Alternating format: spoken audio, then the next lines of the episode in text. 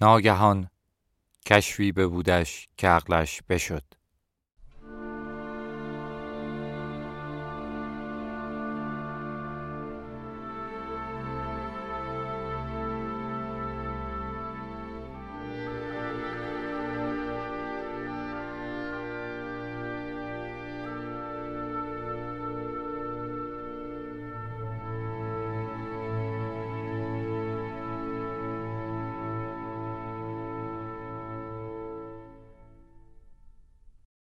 در بیشتر روستاها دیده بودند. در اطراف و اکناف هم. سر بیتن آهو. ول. وسط صحرا. سگ و کلاغ سهم بر می داشتند. مهرگان گردن لخت می شد از گوشت.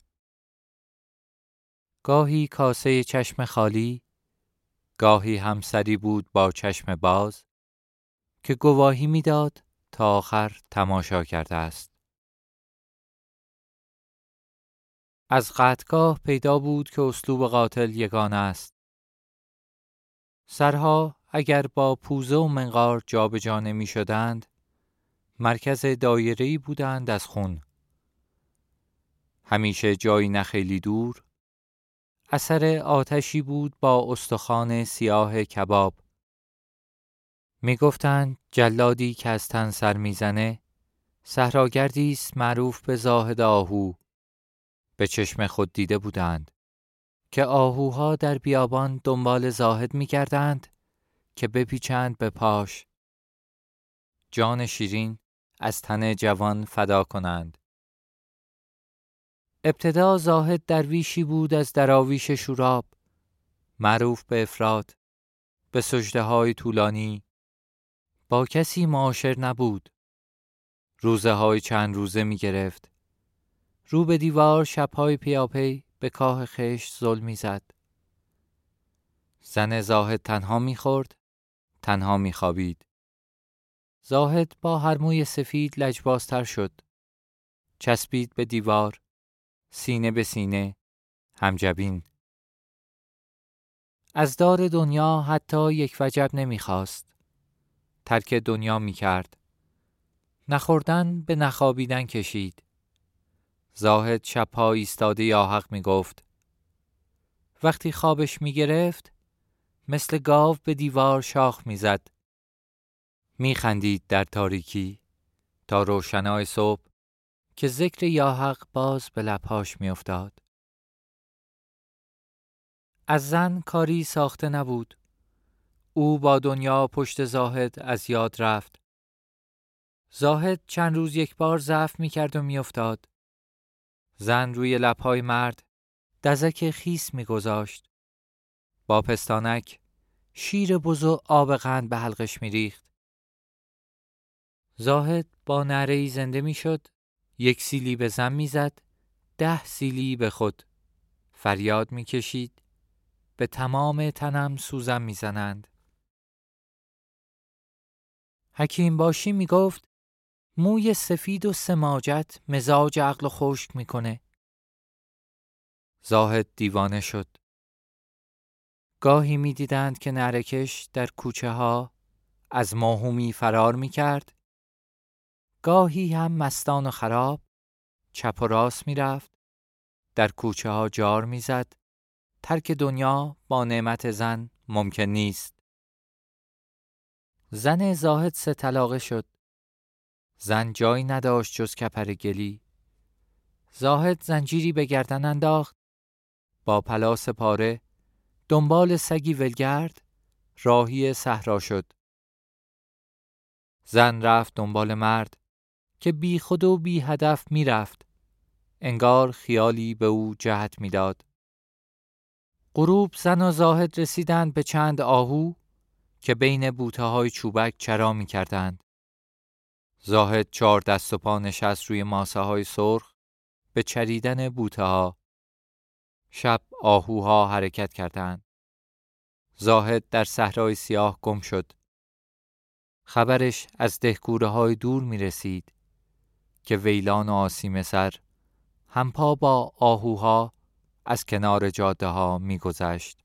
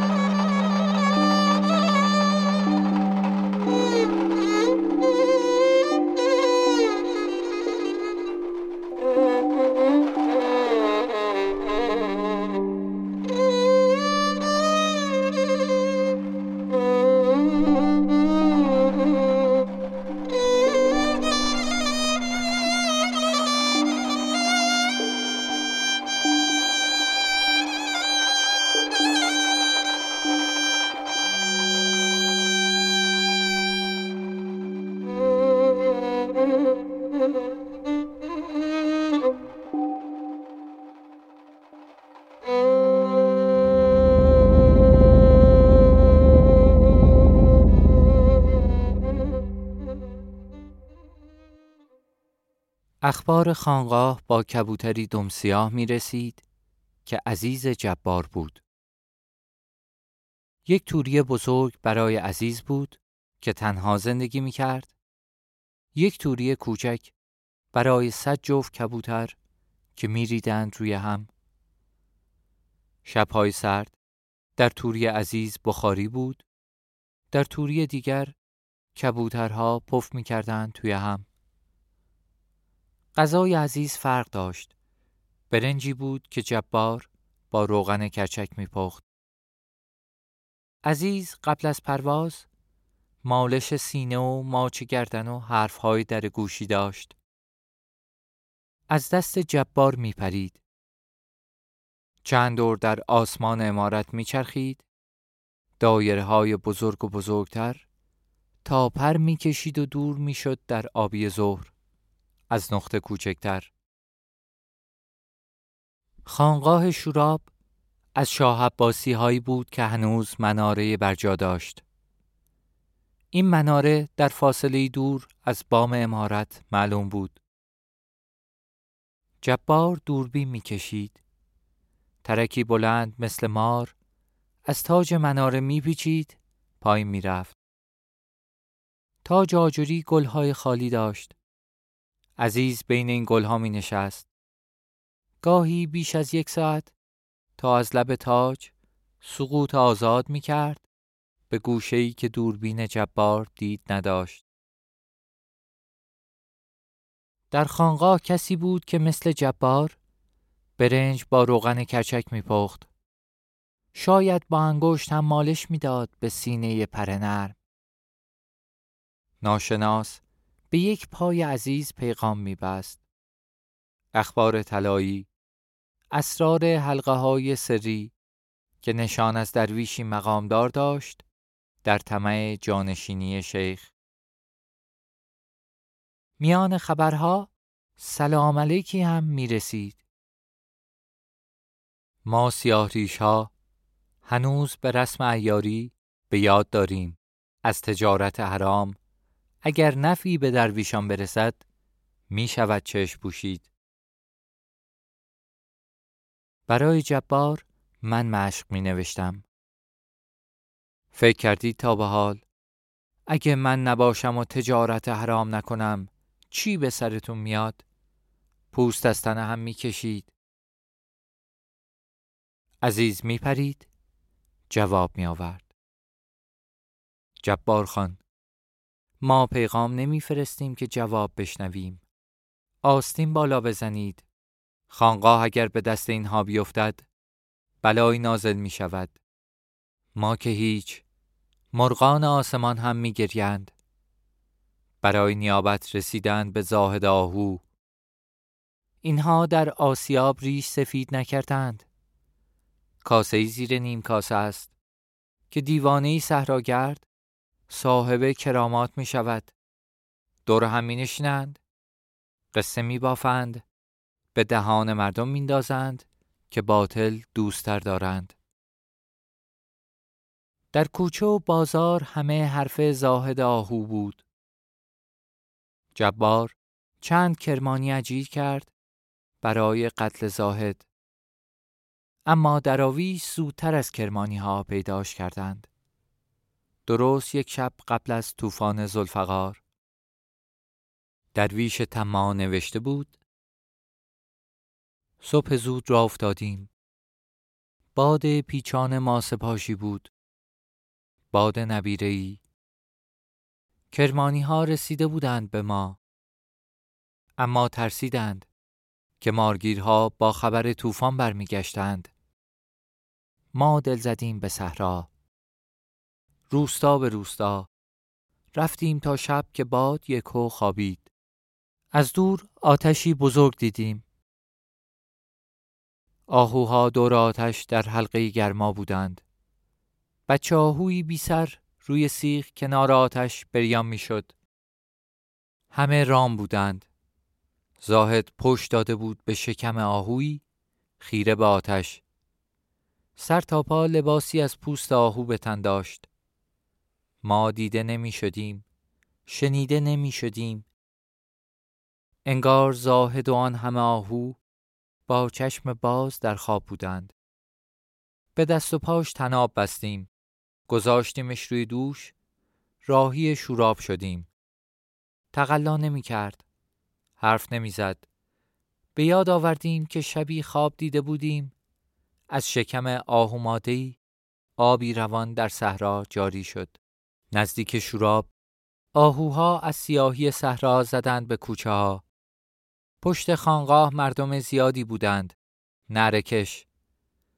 زاهد دوش به دوش از صحن خانقاه گذشت رسید به داخل حجره شیخ بوی حیوان می‌داد دهم باز نمی کرد در انقبازی شدید با چشم باز بی حرکت بود به دود بنگ شلش کردیم.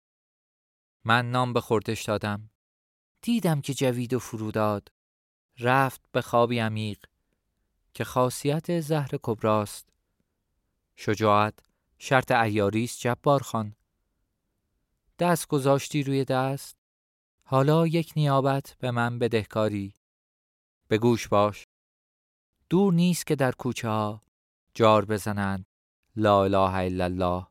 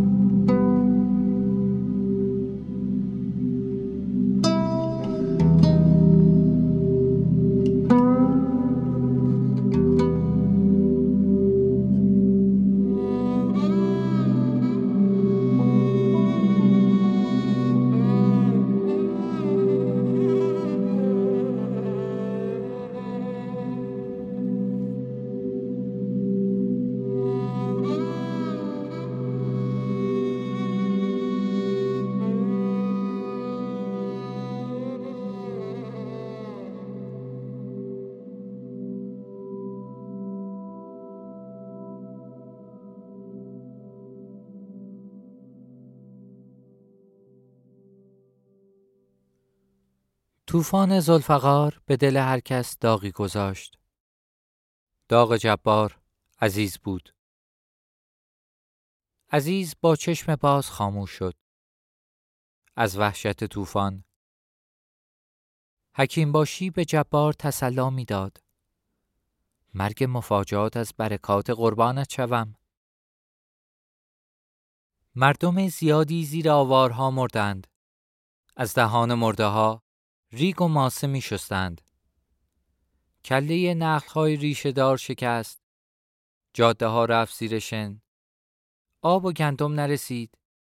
تا چند روز هر ساعت از کوچه ها جنازه می بردند. قطار لا اله الا الله کدام برای زاهد آهو بود جبار چه می دانست؟ نام نویس ناشناس بود و نامه بر از دار دنیا پرکشیده هر روز پشت امارت جبار سیاهتر می شد. جبار خان جیره می‌داد. فقط به خودی ها. کسانی که براش کار می کردند. به درویش ها می گفت چرا بدم؟ کسی که برای من کار نمی‌کنه روزیش با خداست. بعد از طوفان شبها سیاه بود. سیاه پرستاره. حکیم باشی می گفت طبع زحل سرد و خشکه. دلیلی بر سفرهای دراز و حقد و حیله و مرگ.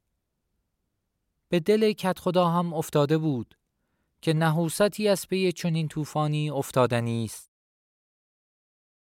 جبار بعد از مرگ عزیز بیمار شد. مرضی گرفت که تریاک هم درمانش نکرد. تب می کرد. به جای هزیان نره می کشید. شیری بود تیر خورده، خشمگین و خطرناک. شیر ناگهان شل می شد، می افتاد زمین، کف پاش می لرزید. حکیم باشی با خنده می گفت پدر بزرگ مرضت عشق جفت مرده است مرضی خطرناک با صدای مرگ کجای کاری جانم از عزیز دل نکنی می میری حکیم باشی ابتدا دنبال جای نیش بود. تشخیص داده بود آرزه از زهری است در خون جبار. برای همین با حرارت درمان تب می کرد. جبار را می گذاشت زیر کرسی کوزه های آب را دور تا دور.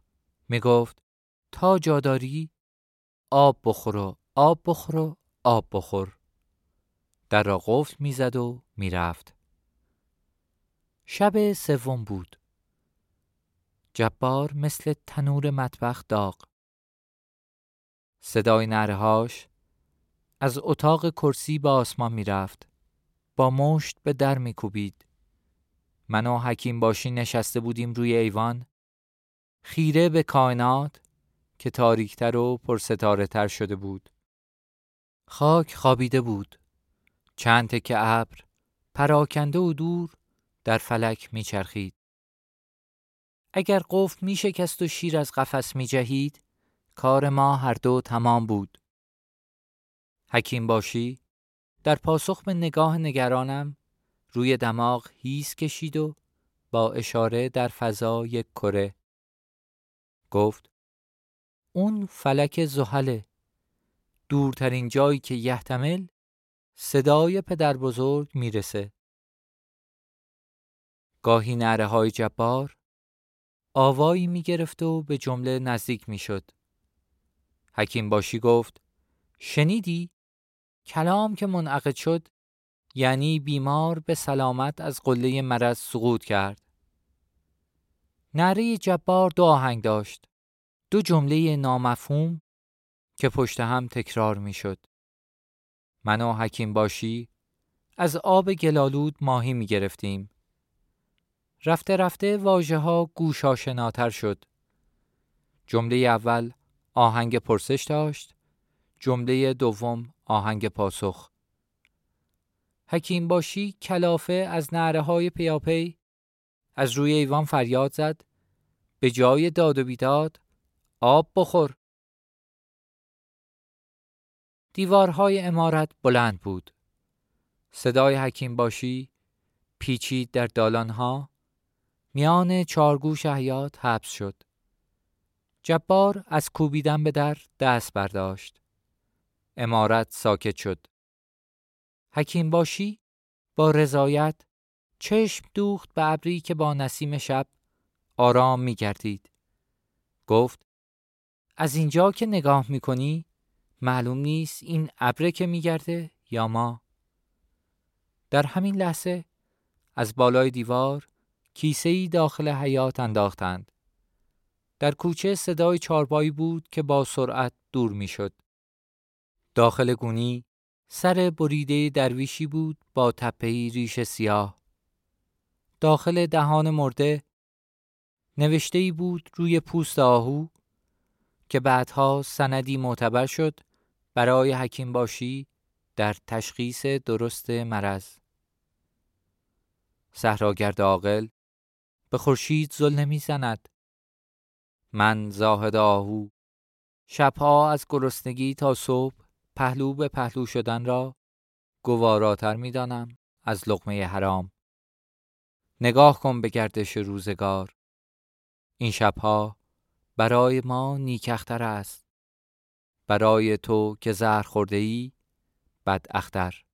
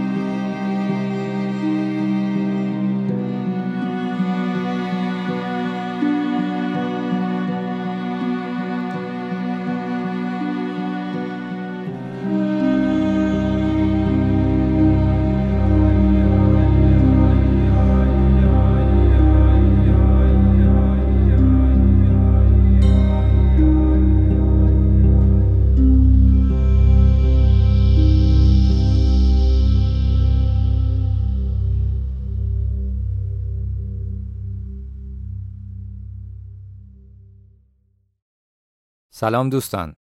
من مهراد بزگر هستم نویسنده داستان متوری. ممنونم که صبورانه داستان رو دنبال می کنید و همراه من هستید در این پادکست. من خیلی دوست دارم این پادکست قراری باشه برای خلوت شنونده با خیالش. برای من همین کافیه وگرنه داستان که کم ایراد نیست. این مدت خیلی مشغول بودم با متون کهن.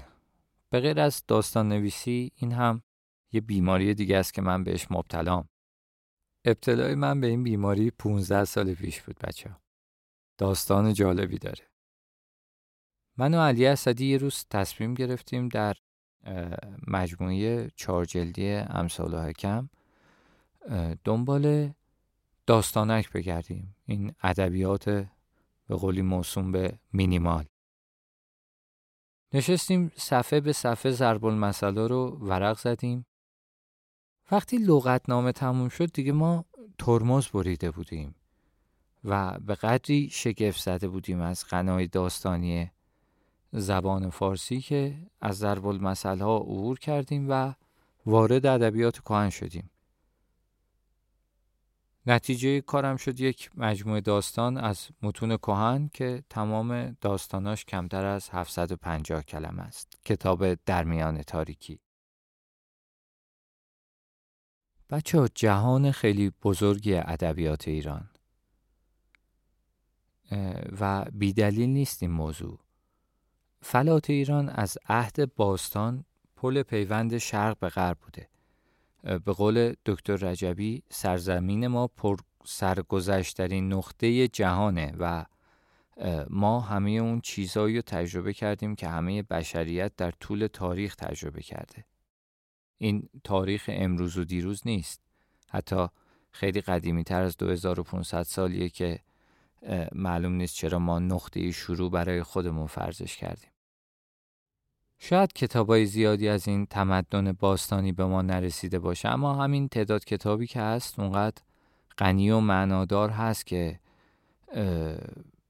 اگر از همین امروز فرض محال چل پنجاه سال دیگه هم عمر کنیم که نمی کنیم البته دور از جون شما خودم عرض می‌کنم.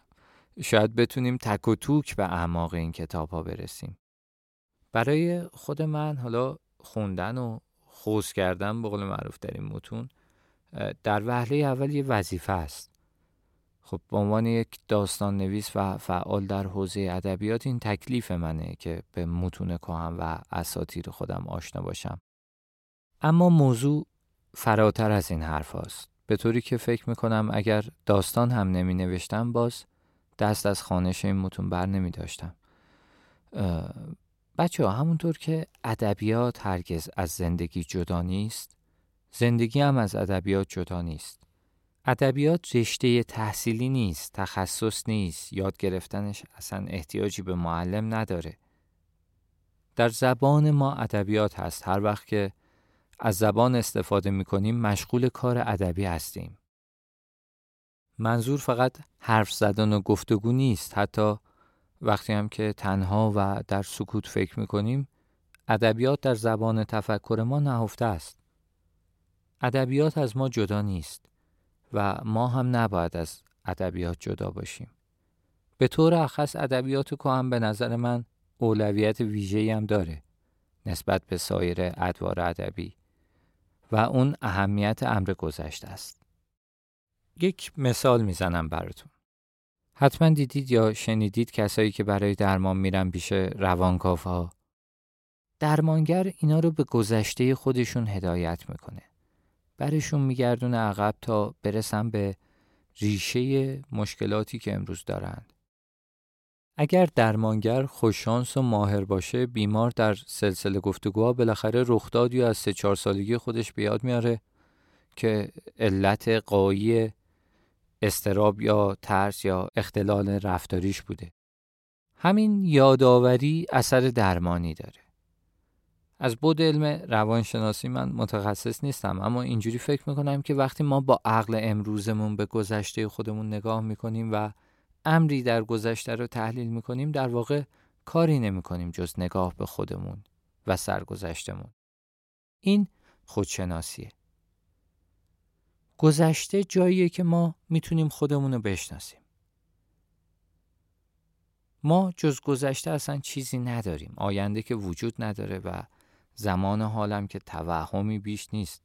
تا بخواید روش انگوش بذارید تبدیل به گذشته شده. اما گذشته ما از کجا شروع میشه؟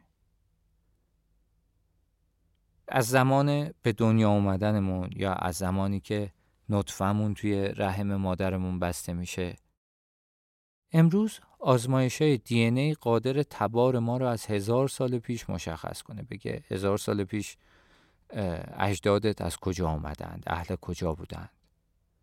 این یعنی در ژنتیک ما اطلاعاتی از گذشته هزار سال پیش وجود داره. یا مثلا عنصر فلور که توی استخونها و دندانهای ما هست اخیرا در یک کهکشانی که دوازده میلیارد سال نوری از ما فاصله داره کش شده. دوازده میلیارد سال نوری یعنی گذشته. گذشته خیلی دور. می‌بینید که گذشته ما خیلی دورتر از سالهای زندگی ماست و ما هر چقدر با این گذشته بیشتر آشنا باشیم بیشتر خودمون رو می‌شناسیم. ما وقتی خودمون رو بهتر بشناسیم دیگران رو هم بهتر می‌شناسیم و از این طریق به درک متقابل می‌رسیم. یکی از منابع خوب برای شناختن این گذشته برای این خودشناسی ادبیات.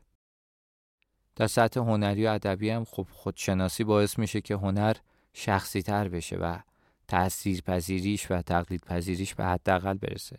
مطالعه ادبیات کهن ضرورتش اینجاست که معلوم میشه.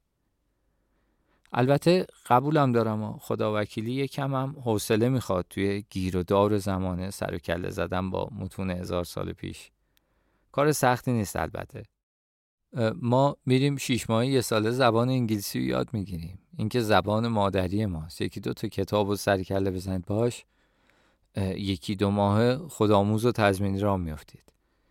بعدش خواهید دید که لابلای این متون پر از اندیشه های بکری که جاش واقعا خالیه در جهان امروز.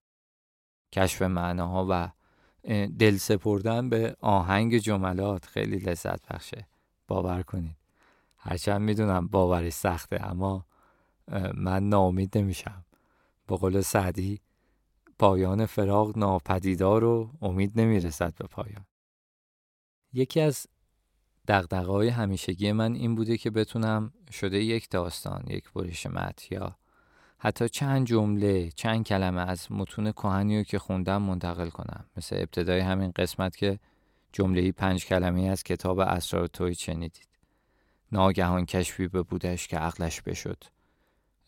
چند کتاب میشه نوشت درباره همین جمله؟ خلاصه اینکه توی چند ماه اخیر مشغول به زندگی بیشتر با ادبیات کنم بودم و فکر می‌کردم چطور می‌تونم به قول معروف مشتی نمونه خروار از این گنجینه رو با زندگی کسایی که فرصت مطالعه متون ندارند عجین و آمیخته کنم. اخیرا رسیدم به طرح یک پادکست که اونجا بتونم با یک روایت امروزی ورود پیدا کنم به جهان اساتیر و ادبیات کهن ایران.